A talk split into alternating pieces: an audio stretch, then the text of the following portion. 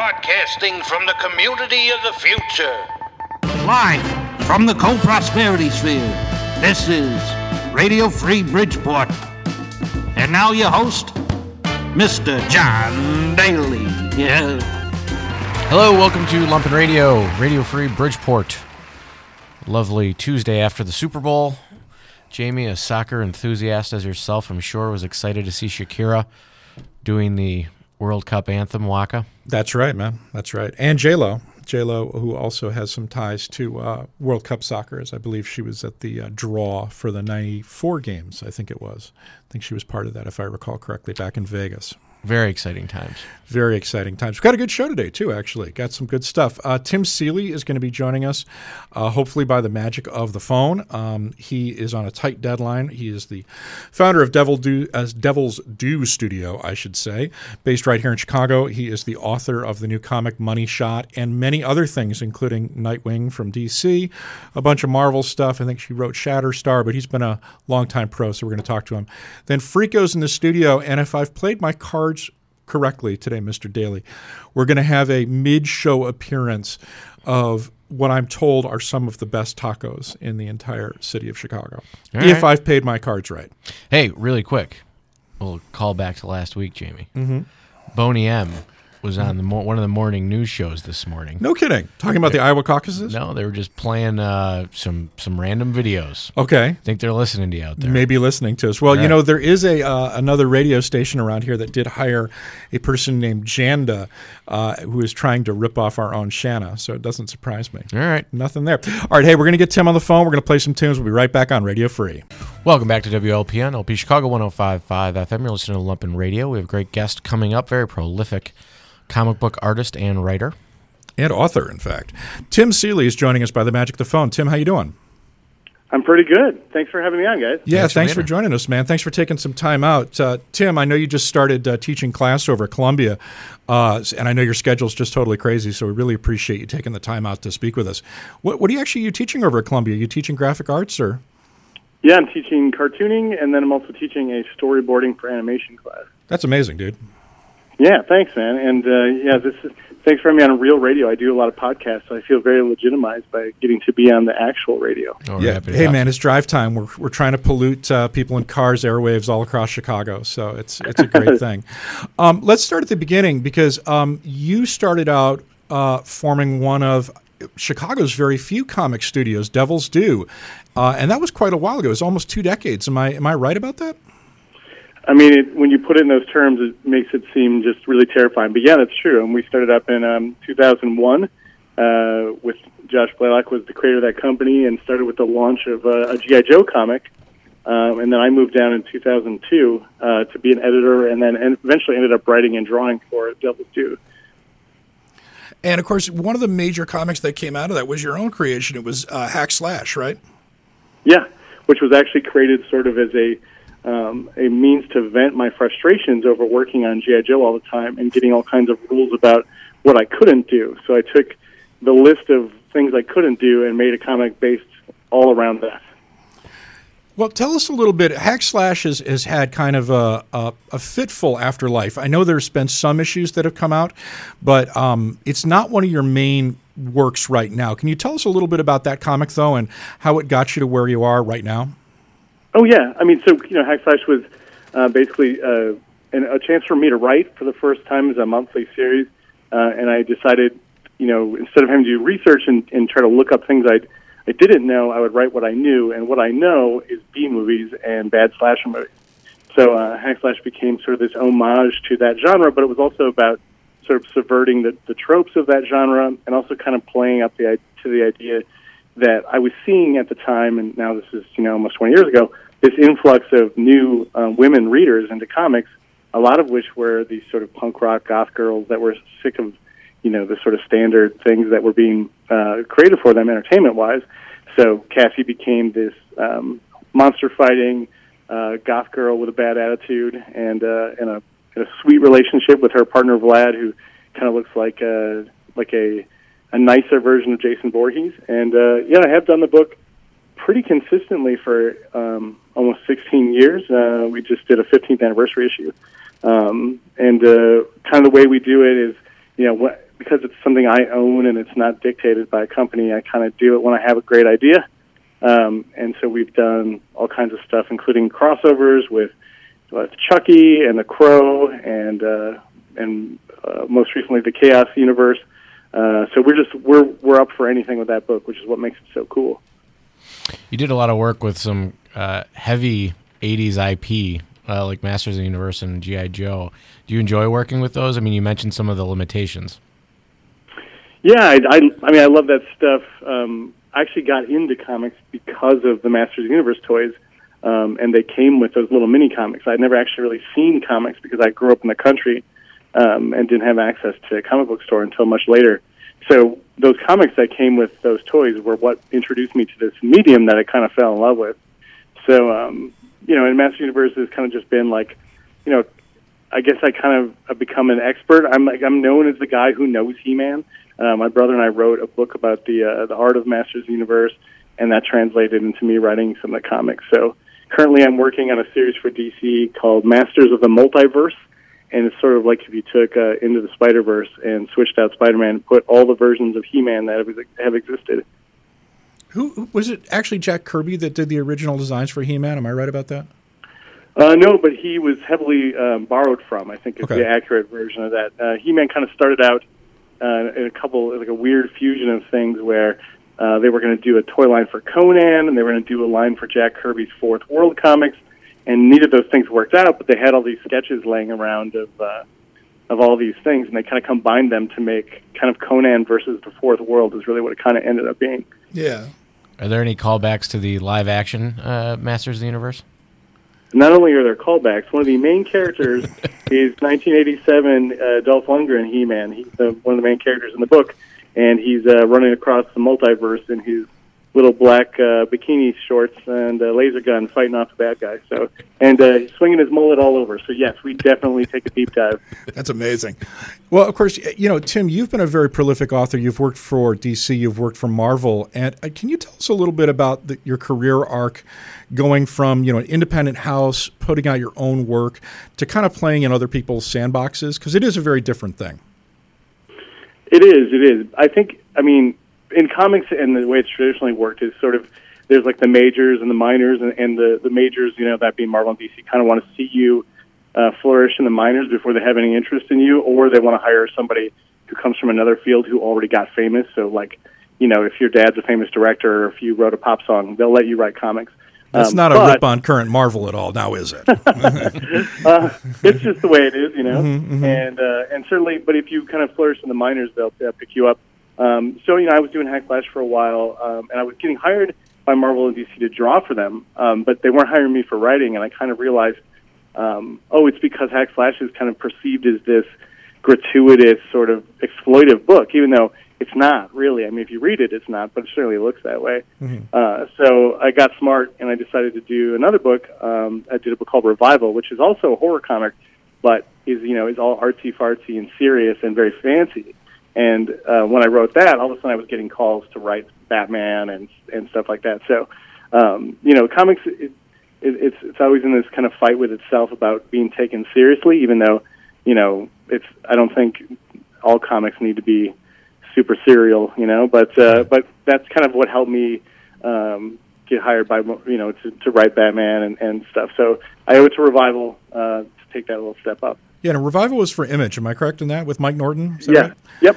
So yep. Exactly. that's an interesting book that you mentioned because um, it's kind of like a, a riff. Um, I haven't read the book. I read it when it came out, um, but I haven't read it, you know, this week. So excuse me if I get some of the, the basics wrong. But it was kind of a riff on the Left Behind thing, where people that are dead are suddenly coming back to life in a community, and there are some uh, people that um, are freaked out by that, to put it um, not too mildly. And it, it takes over a town, but you've also got a dynamic between a couple of characters, one of whom is a policewoman, if I remember correctly, and uh, the mayor of the town, and some other people in this very small, kind of insular, uh, pseudo Midwestern community, as I recall. Am I, am I right about that? Yeah, that was a great summary. I mean, it's like you read it yesterday. Well, Uh, yeah, the, ba- the basic short pitch was, um, you know, a woman is investigating the murder of her sister, but her sister has come back to life, and and so it was set in this small town. It's actually based on my real life hometown of Wausau, Wisconsin.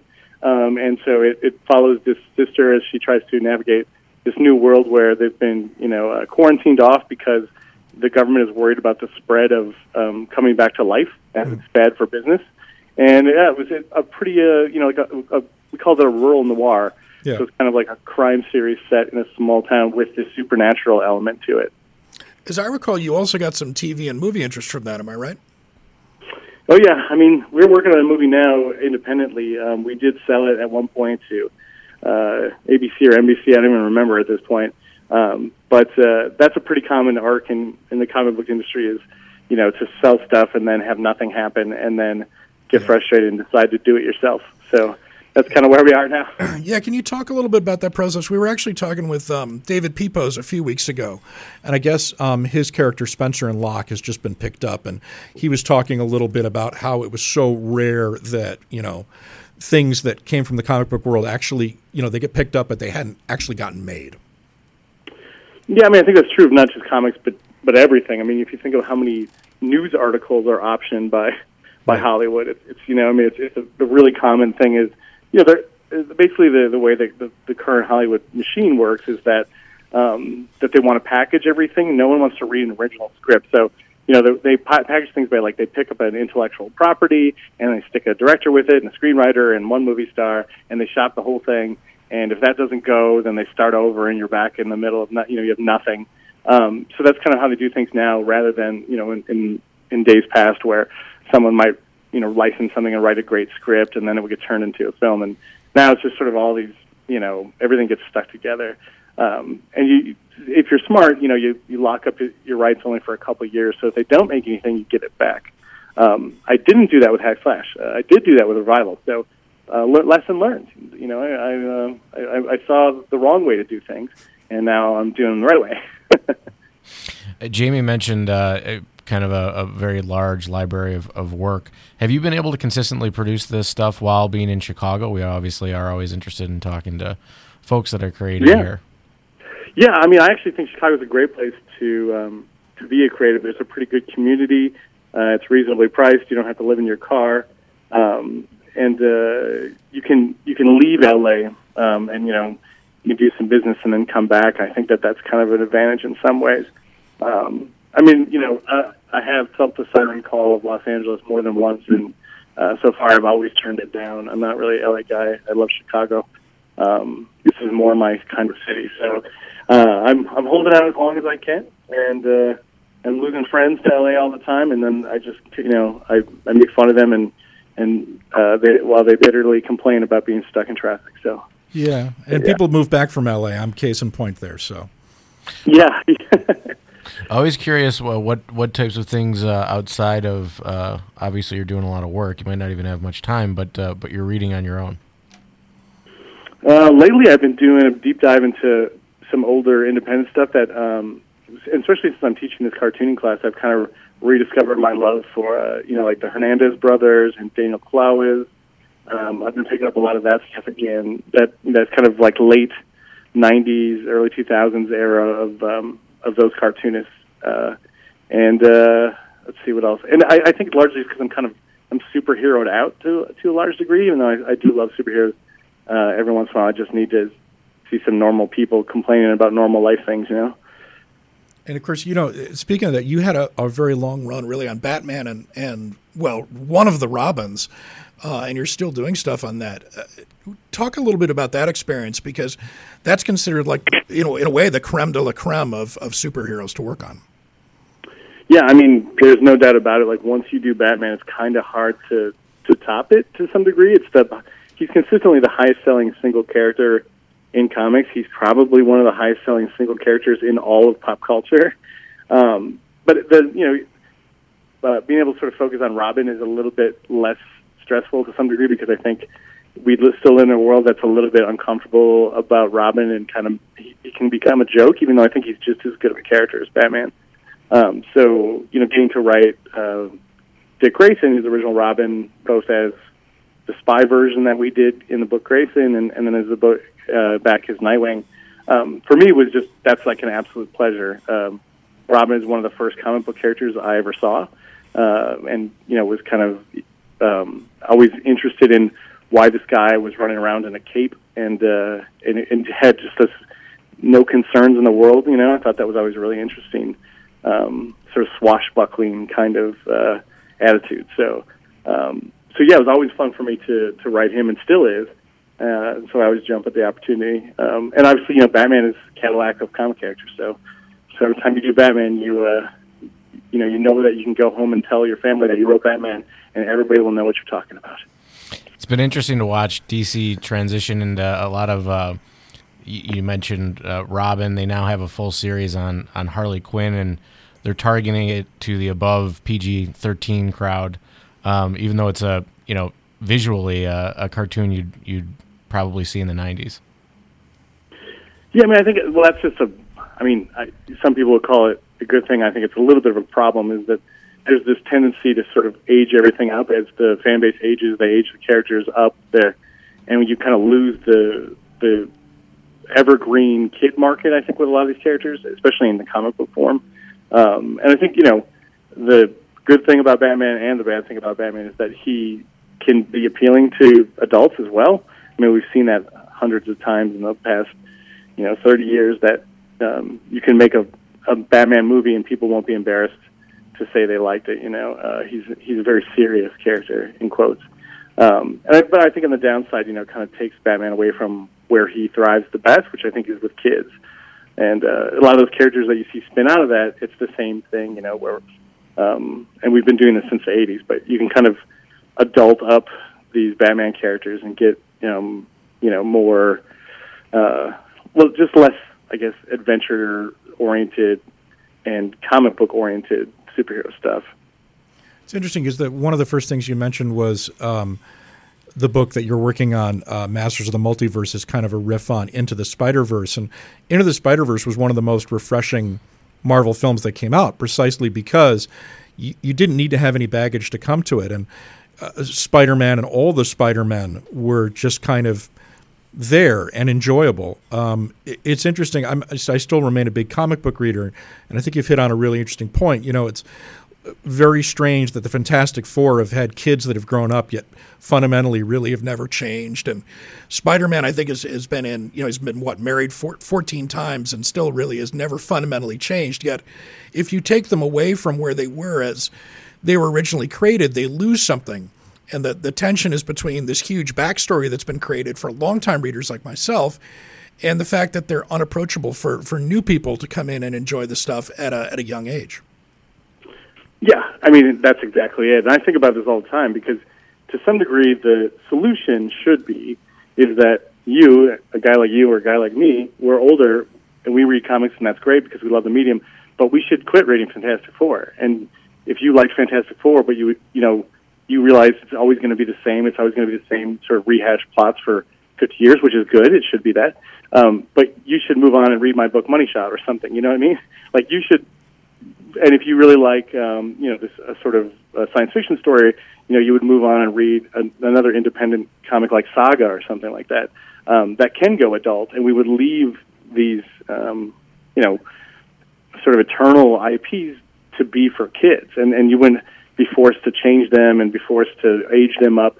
Um, but unfortunately, that's kind of you know the industry has sort of traded access to a new audience for this reliable audience that demands that characters grow with them. You know, and it's, it's like a hard thing to do. It's like I can't tell you like, hey man, stop loving Fantastic Four. It's not. It shouldn't be for Yeah, you. It's like yeah. it's not. You know, it's not a thing. I.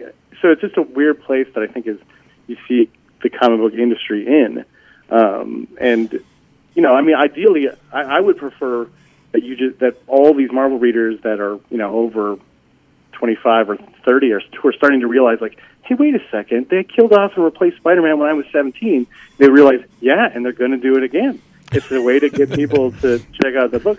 Um, that, to some degree that people would realize like okay this is no longer for you. Once you start realizing the game you need to move on. And please don't leave comics please read hack slash instead you know like that's and i just wish that that was an easier sell it's it's very difficult to to shake people off their um, you know their IP addiction, I guess I would call it. I, I know what you mean. I mean, I, I kind of, I, I, I sort of aged out of um, the stories. I remember reading like the first Punisher War journals, and I thought those were really cool. And that was more of, um, you know, serious content, more adult content, and trans- transitory. I'd say, and I, I had a hard time kind of going back to the more fantastical kind of uh, hero stories. But then I, I, I kind of got bored with that as well, and and kind of put it down for a while. And I remember around, I don't know, uh, in the early 2000s, picking up uh, Transmet and 100 Bullets, and and that kind of just got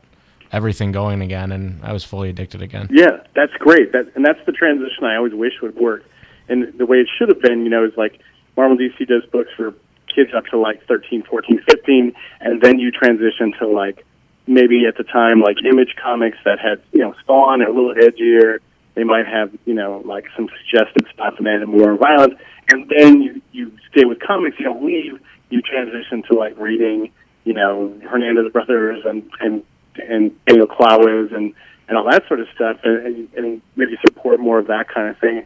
Um, that's the ideal system. I think you know Marvel DC have kind of to some degree broken it.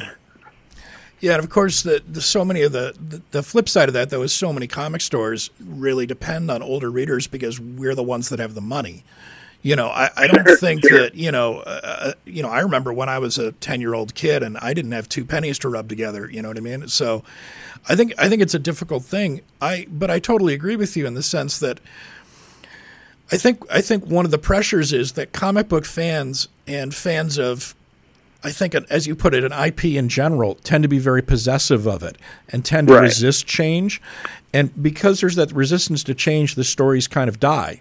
You know, it's not really a story unless there's an ending and a, and a beginning. You know what I mean? Unless things kind of get refreshed. Um, it's just boring. And Yeah. I, I think, you know, uh, unfortunately, one of the problems, you know, those of us who really love comic books, as I do, and I've loved them my entire life. I still read them. Um, very passionate about all kinds of comic books, in fact, from superheroes to independents to comics made in, in many other countries. But I- think I'm a little unusual because most of the people that I know who are my age um, are reading comic books actually probably have something seriously wrong with them. You know what I mean?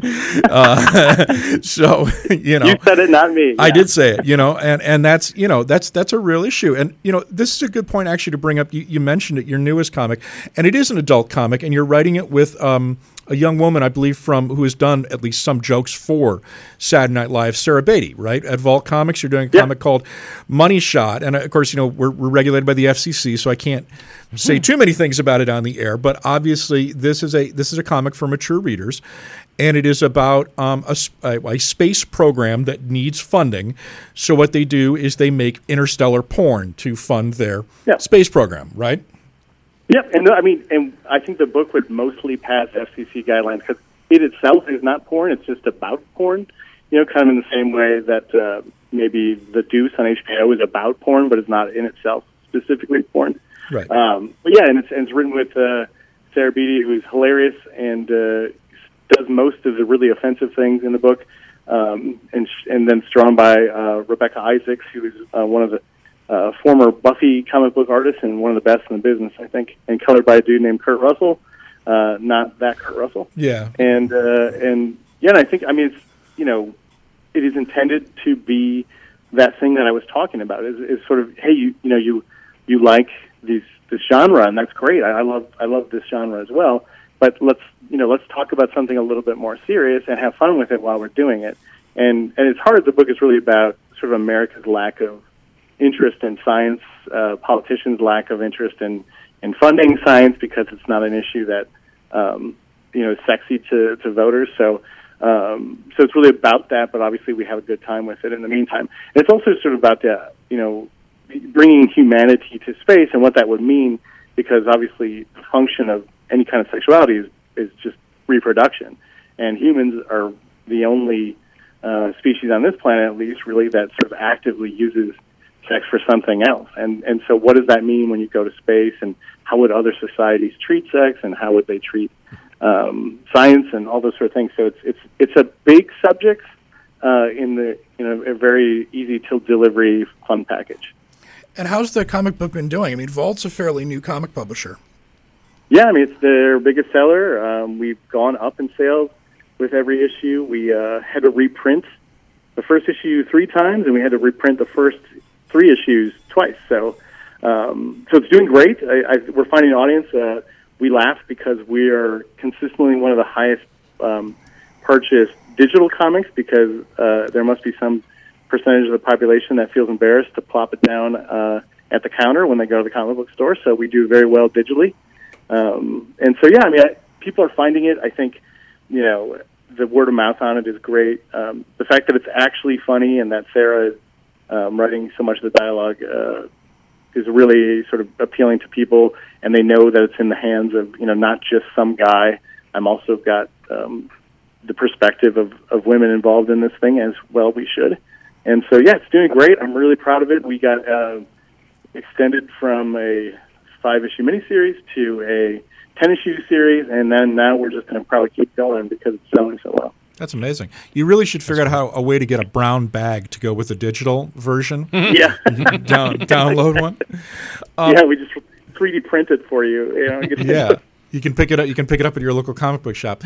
Um, Right. But before we let you go, there's a. We, I want to ask you just a couple more things. You mentioned there's a great comic book community here. Are there places that you go to and still get comics at and still patronize?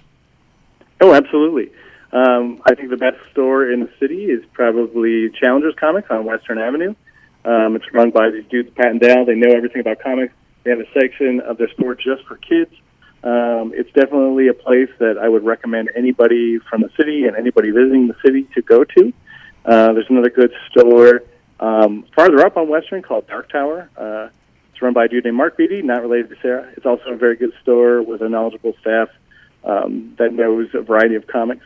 And uh, and obviously, you know, I think we're really lucky in this town to have both Chicago Comics and Quimby's. Um, those are really good stores that service all kinds of genres and a lot of independents and a lot of zines. Uh, so yeah, I mean, we're, I mean, that's one of the reasons this town is so great for comics is that our access to really, really good comic book stores. And you are going to be at C2E2 coming up? Oh, indeed, that is uh, that's a big one for me. So I'll be there, plop down Artist Alley. I'm at uh, G1. I'll be slinging comics and toys and uh, sketches, and so everybody who's on the radio that wants to see me, please stop by. Of course, that's C2E2. It's February 28th. It's coming up in McCormick Place. Uh, and Tim Seeley, who we're talking to today, will be there. Tim, before I let you go, and again, thanks so much for spending part of your day with us. I know you're on a tight deadline for a script, but uh, just to kind of come full circle, you mentioned you know you're teaching over at Columbia, uh, and you mentioned getting back into a lot of '90s independent comics. I just wondered what the message you're trying to send to the kids who are taking your classes. I mean, the, the, there's a very distinct message uh, that I'm that I'm really pushing in this is that comics, because they are something that can be made uh, essentially by one cartoonist, uh, are really a place to express yourself. And I think that's what's something so great about comics in general is that they are sort of this direct conduit to a creator in a way that film never is, um, and in a way that you know it, it's, it's, it can be hard um, for other mediums to match. But it also allows for the reader to put themselves into it because um, the the gutter is where you you you put the action in in your imagination. So I think comics is this wonderfully interactive medium that allows you to express yourself and also to interact with your audience in a way that nothing else does. Very cool. Well, your website is Tim Seeley Creative, and that's T I M S E E L E Y creative.com. Um, that's correct, right? Did I get that right? Yep. Awesome. Yep. Awesome. And I'm on, I'm on Twitter at Hack and Tim Seeley, and I'm on Instagram at Tim Seeley. I'm really easy to find on the internet. Yeah. We've been speaking with Tim Seeley, uh, Tim. the creator of Hack Slash, one of the founders of Devil's Due, and current creator for just about everybody. Thanks so much for joining us today, Tim. Hey, thanks for having me, guys. All right. Hey, we're going to be right back with uh, Radio Free. So I've got some bands coming up, more chat right after the break.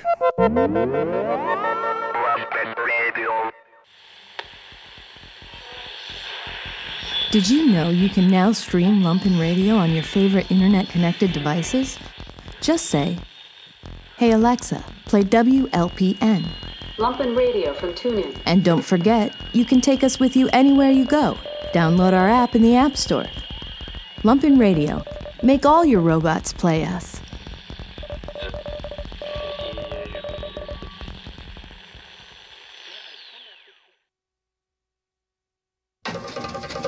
This winter on I 94, Steph Cha, Don Hayner, Amanda Goldblatt, Tope Folarin, Michael Zapata, Gibby Haynes, Brandon Hobson, Azareen Van der Vliet Oloomi, Genevieve West, Julia Armfield, and many more. Only on I 94, Lumpen Radio's Books and Literature Show. Every Sunday, 11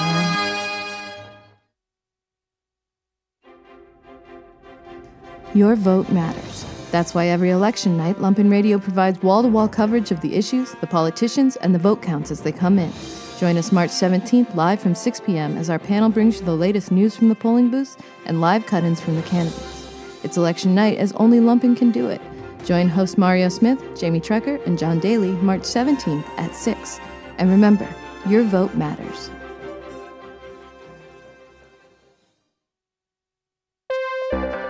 Lumpen Radio is proudly supported by Star Creature Universal Vibrations, a Chicago based interplanetary record label providing contemporary boogie music for the current residents of planet Earth and beyond.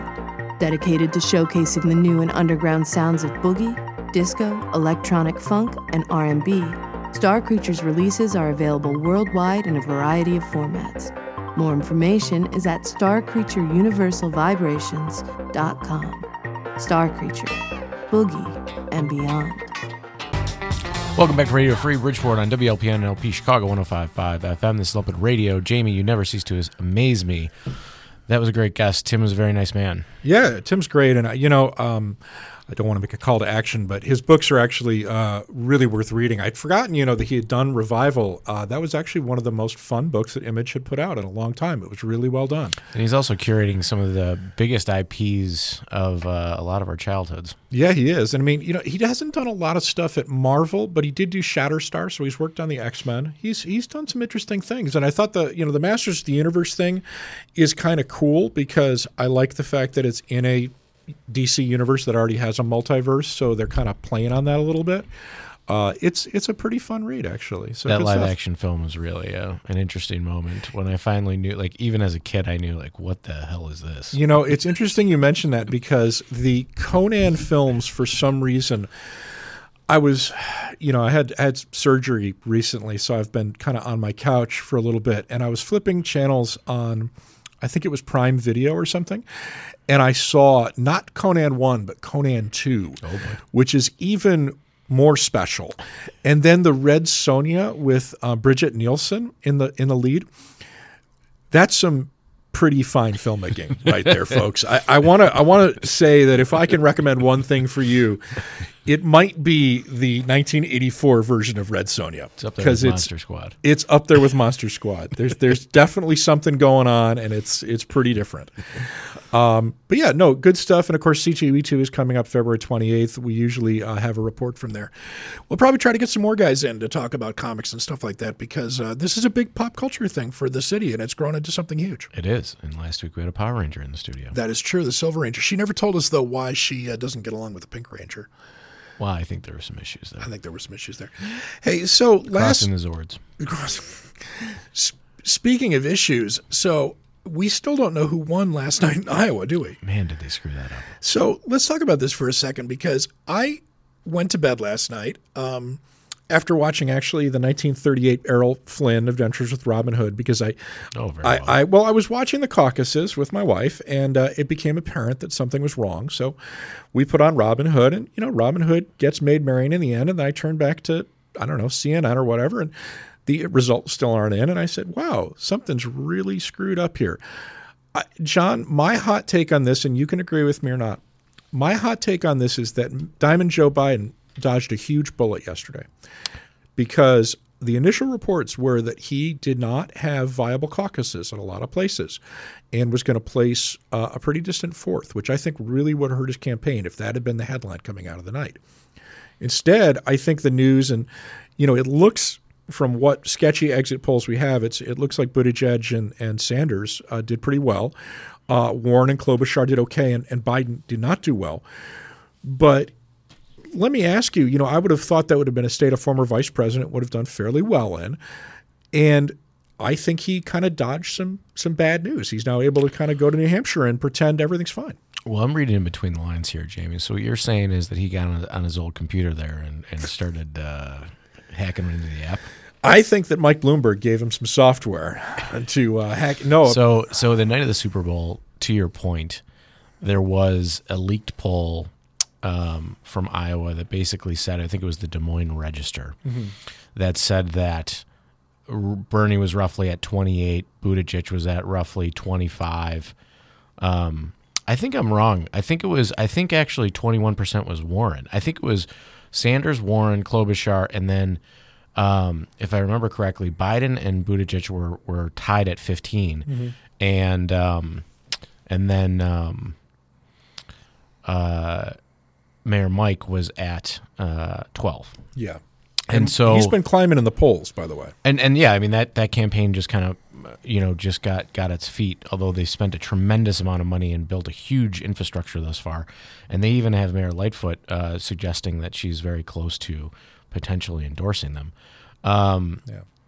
uh, not talking out of school. That was that was No, that's public that's, that's public. Yeah, no. Um. He's picked up a lot of mayoral endorsements. It's incredible. Yeah, yeah, and and taking a little bit of steam out of uh, Mayor Pete's Yeah. um, campaign because he had he had had a lot of the U.S. conference of mayors behind him as well, and you see there's it's interesting within the conference. It seems to be um, some of the the smaller town mayors, which there's a, a massive amount of, and some of the larger. Uh, um, urban areas kind of going one way or the other obviously uh, uh, some with pete and some with uh, Right.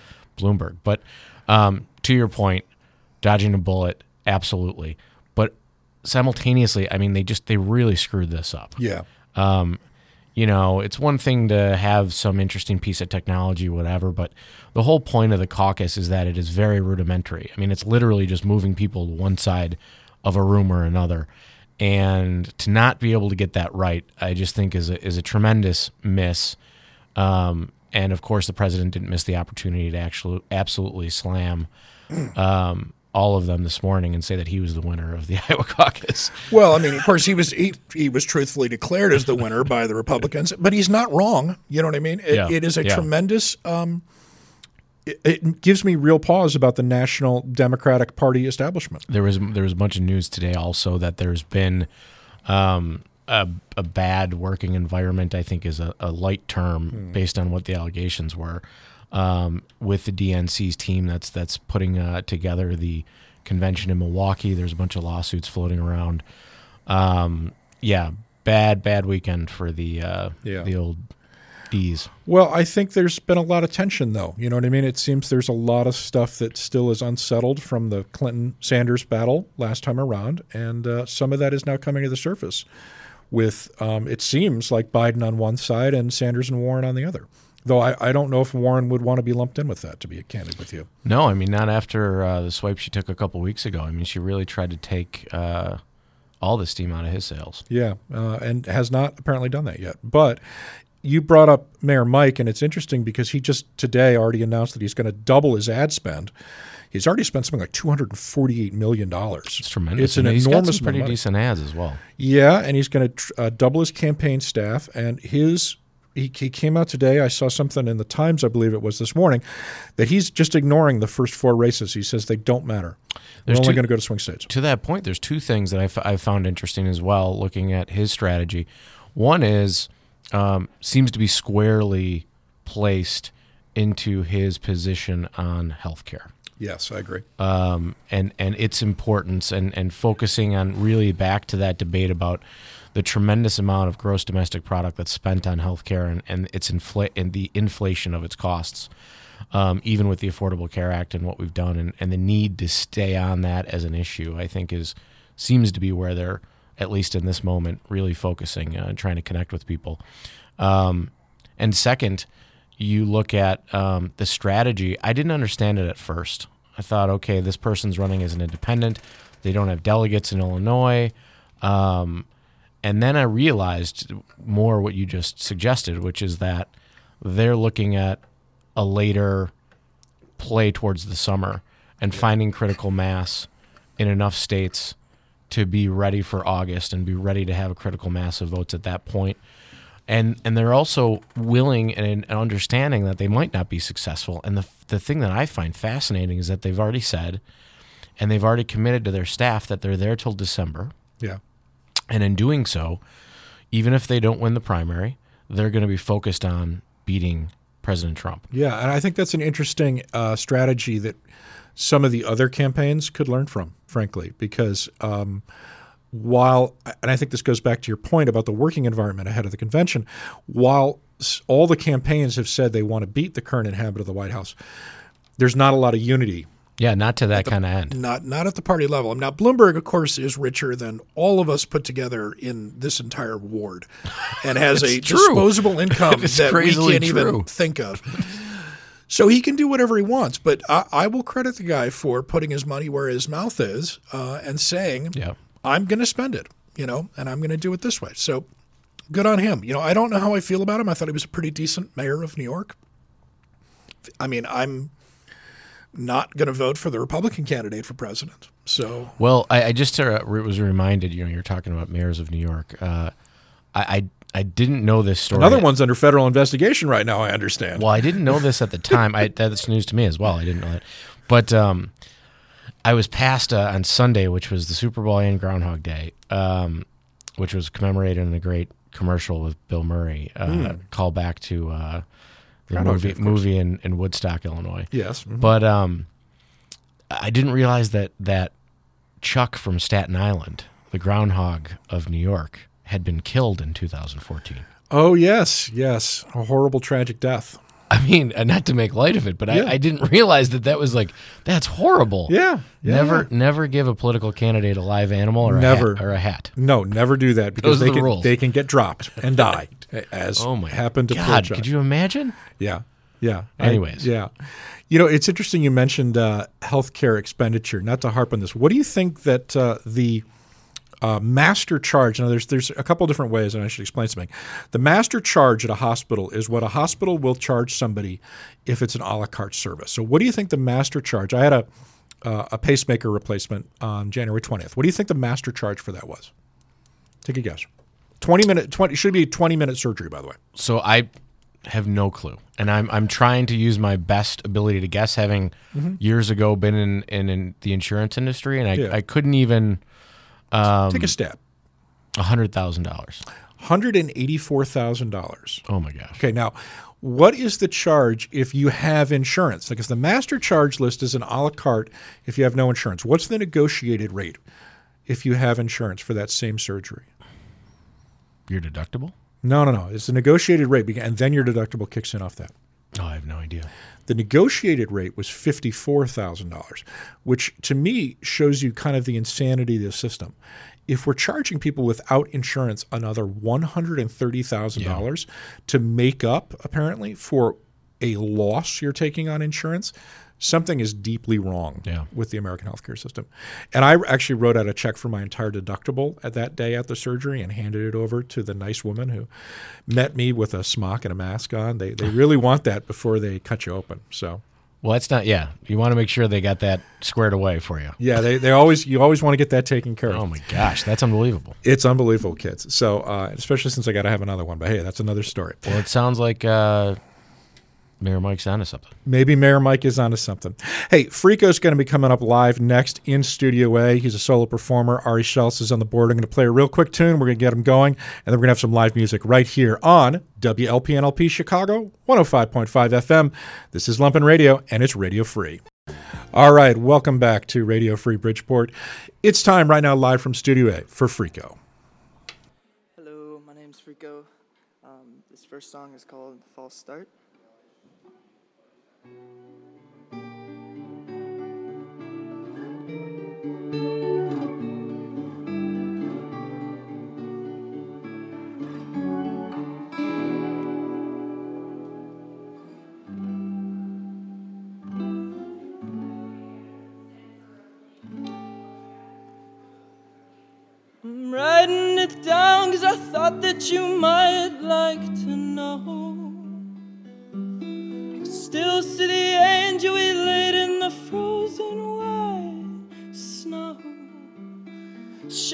Compassion, you still got a chance to fall.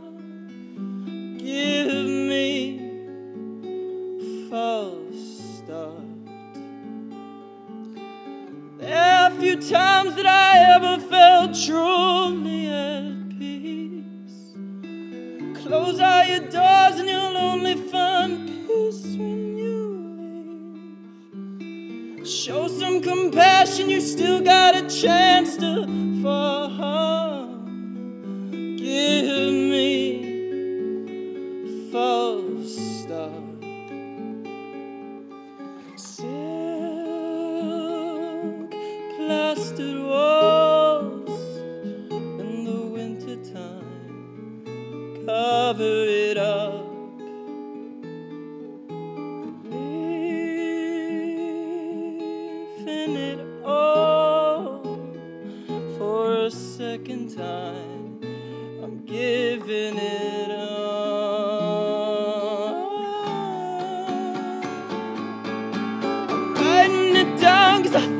you might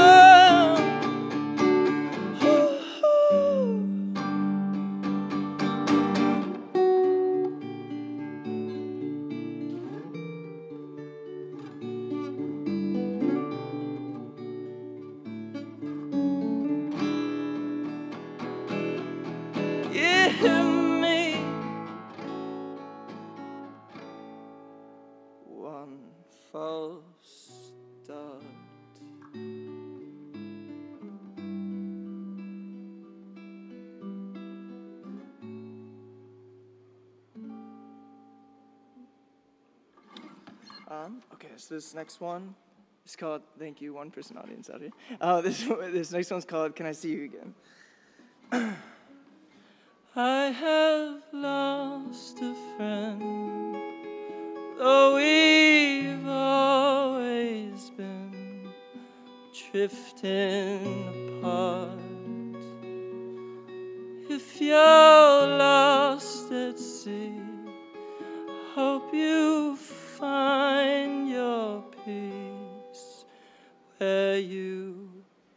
are.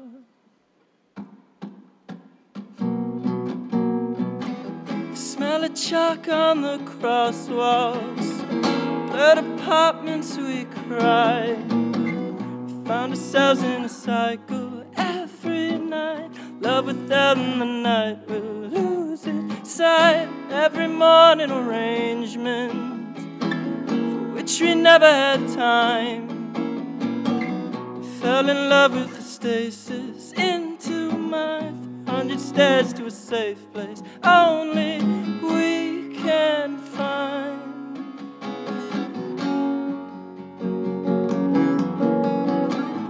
The brightest clouds in the sky are pushed away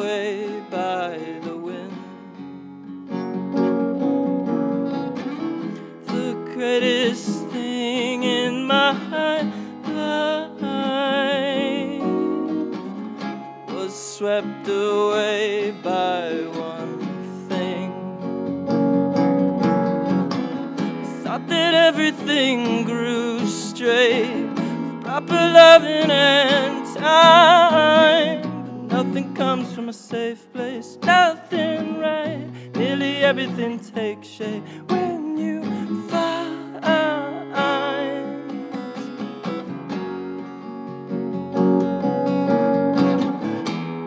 brightest clouds in the sky are pushed away by the wind.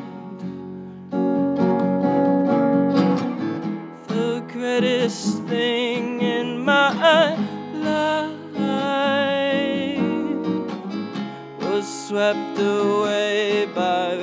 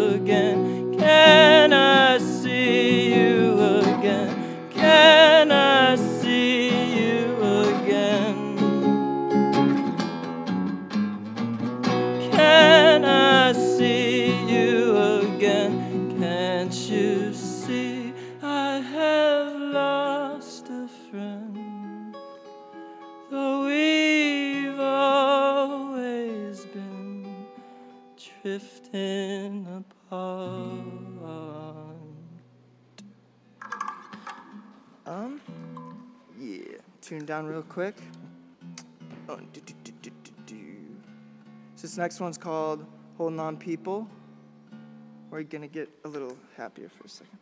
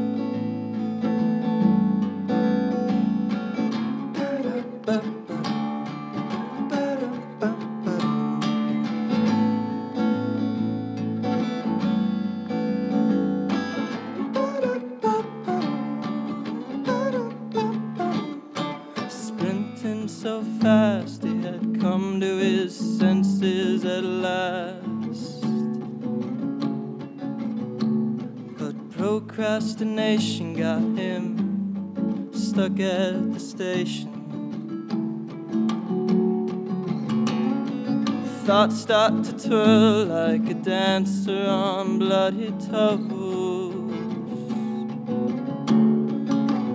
An electric world circus created by a brain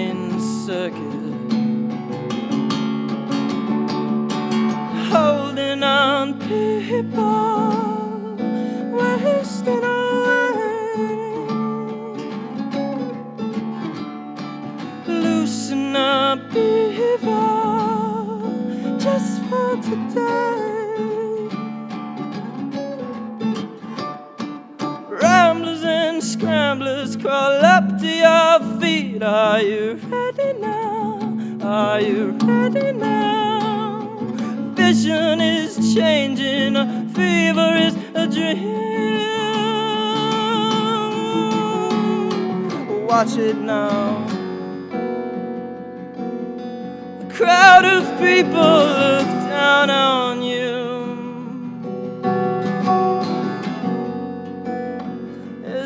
shake off the track what remains of you. Sprinting so fast, he had come to his senses at last. Procrastination got him stuck at the station.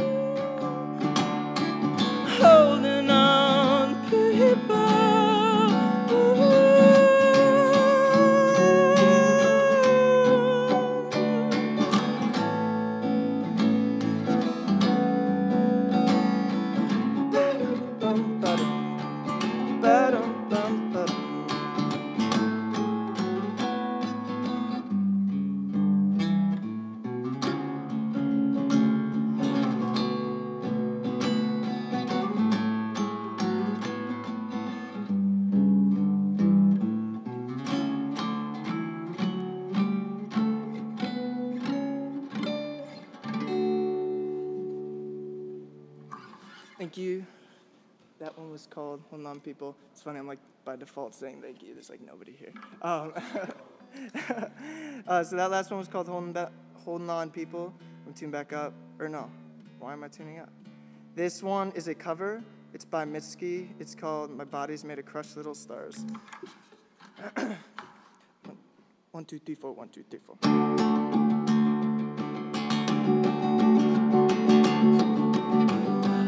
Not doing anything. I'm not doing anything. My body's made of crushed little stars, and I'm not doing anything. I wanna see the whole world. I wanna see the whole world. I don't know how I'm gonna pay the rent. I wanna see the whole world. So kill me, Jerusalem. Kill me, Jerusalem. Kill me, ahead and kill me.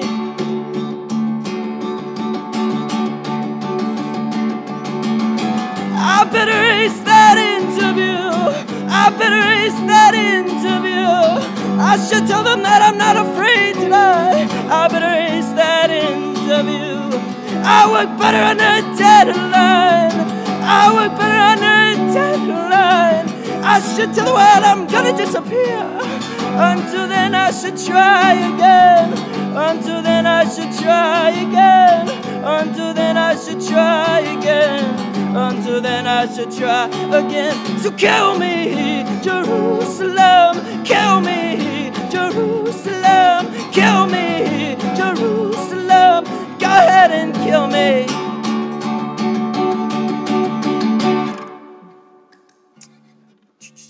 Once again, that one was a cover by Mitski. It's called My Body's Made of Crystal Stars. This next one is called Shimmer. Um, so the only one I've played so far that's actually on like Spotify and everything is um, Hold On People. The rest of these are going to be recorded in early March. So yeah, we're excited to do this with a full band. So yeah, this one's called Shimmer.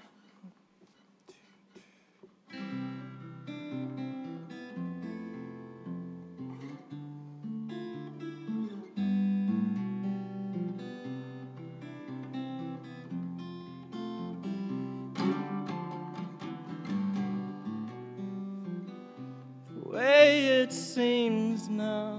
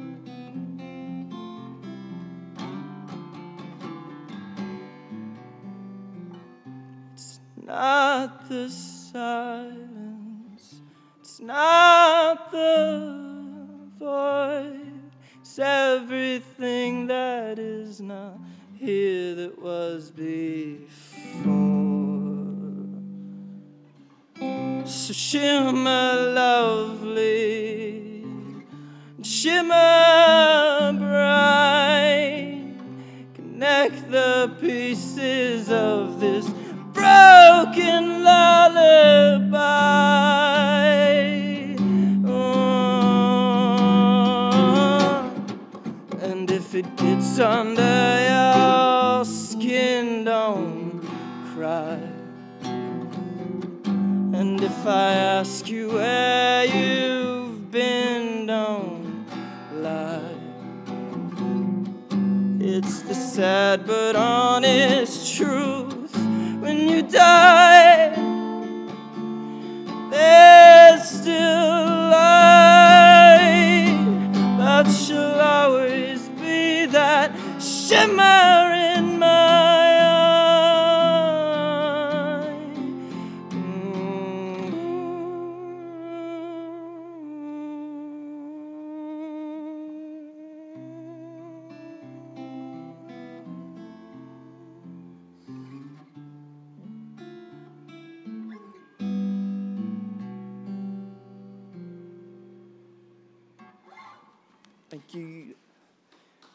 was called Shimmer. T. Um, and this next one is called. Uh, why am I blanking? Oh, uh, Shimmer. And then we're playing. Oh, okay. I got it. I got it. Gotta put the capo on. This one's called Half as Far. There we go. I like fake that I remembered it, but now I actually remembered it. it's called Half as Far. I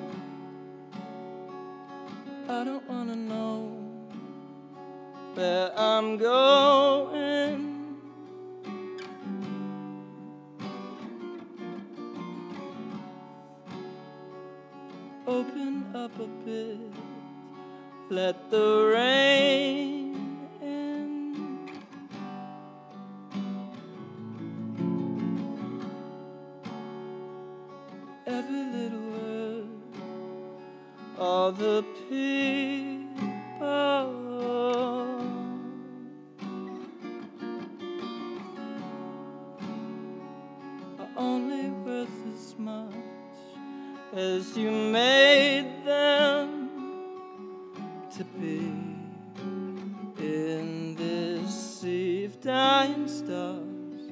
You can hold this dying heart but it only hurts the same as doing twice as much, but moving half as far.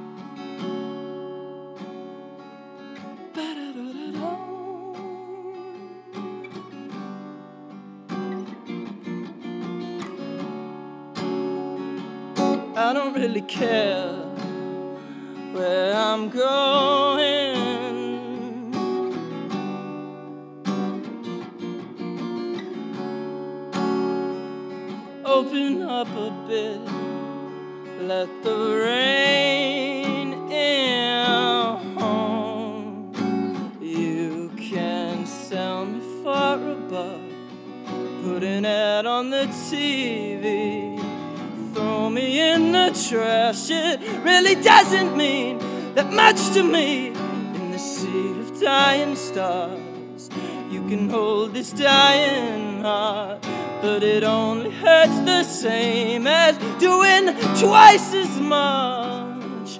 But moving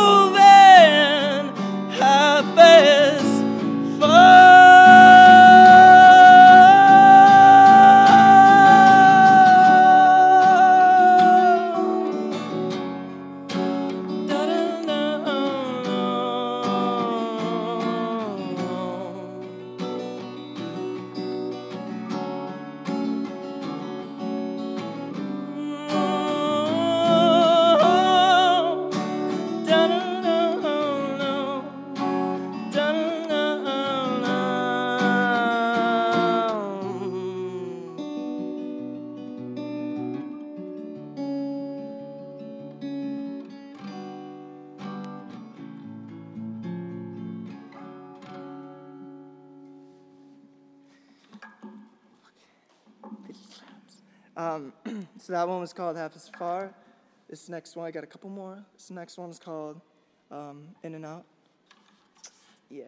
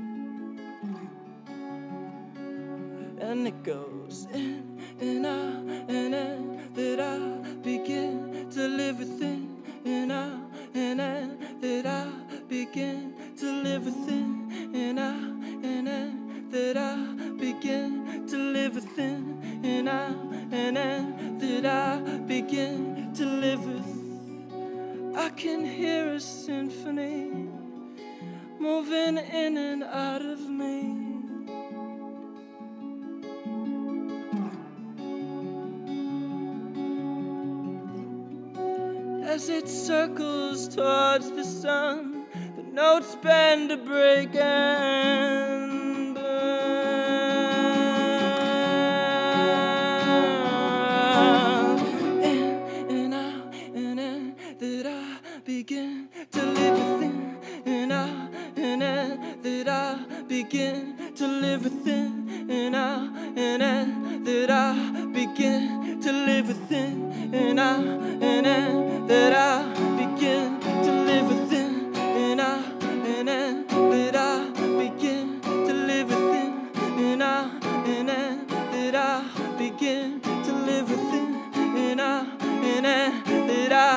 again.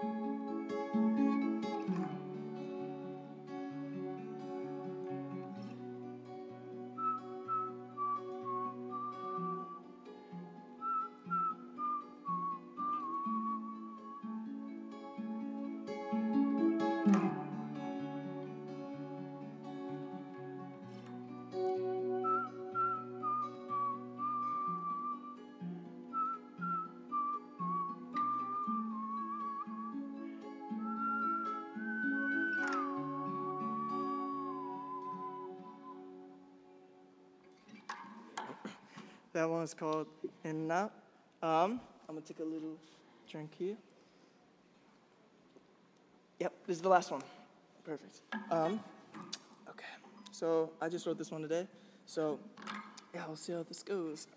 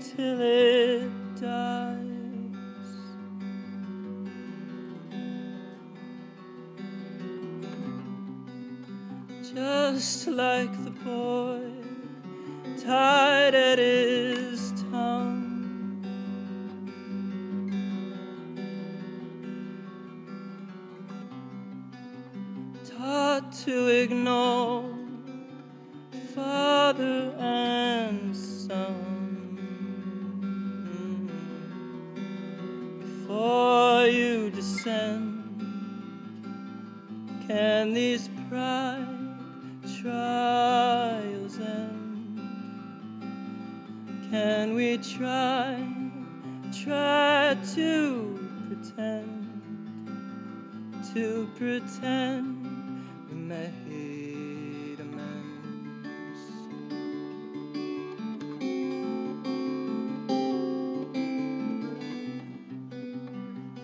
just like a glove burned to the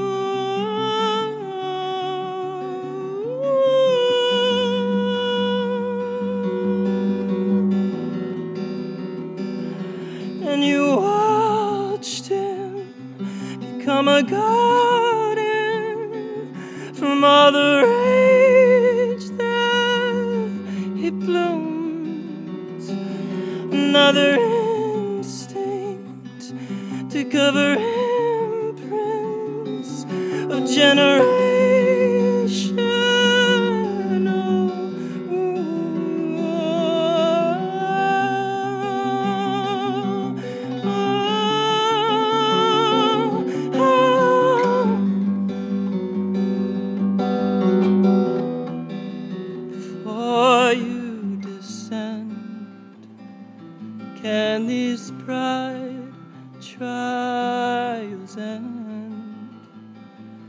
Can we try, try to pretend, to pretend we made amends?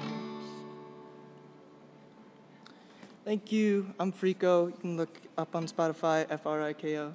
Um, yeah, thank you very much for listening. Bye bye. And that was a live John Daly session out in Studio A with our own Ari Shellist. With Friko, we're going to take a real quick break, listen to some tunes, and we're going to come back and talk to Nico real quick after the break. Welcome back to WLPN, LP Chicago 1055 FM. You're listening to Lumpen Radio, and we just had a live session from Friko. We've got Nico in the studio. Welcome. Hello. How you How doing, you? buddy? Good. How are you guys? Thank you very much. Thank Yeah, you for thanks having me. coming. So yeah, you've normally got a couple other members in the band today, right? Yeah, normally three piece. Um, It was just a type. Somebody's still in school, so he couldn't quite make it. Tell us for- uh, a little bit about what you played. Um, so one of those song "Holding On People" is the only song that's actually it's on like the demos record that I put out, just like recordings from my basement. Um, and then all the rest of the stuff we're recording in like early March, and then just doing that, hoping to release in like late summer.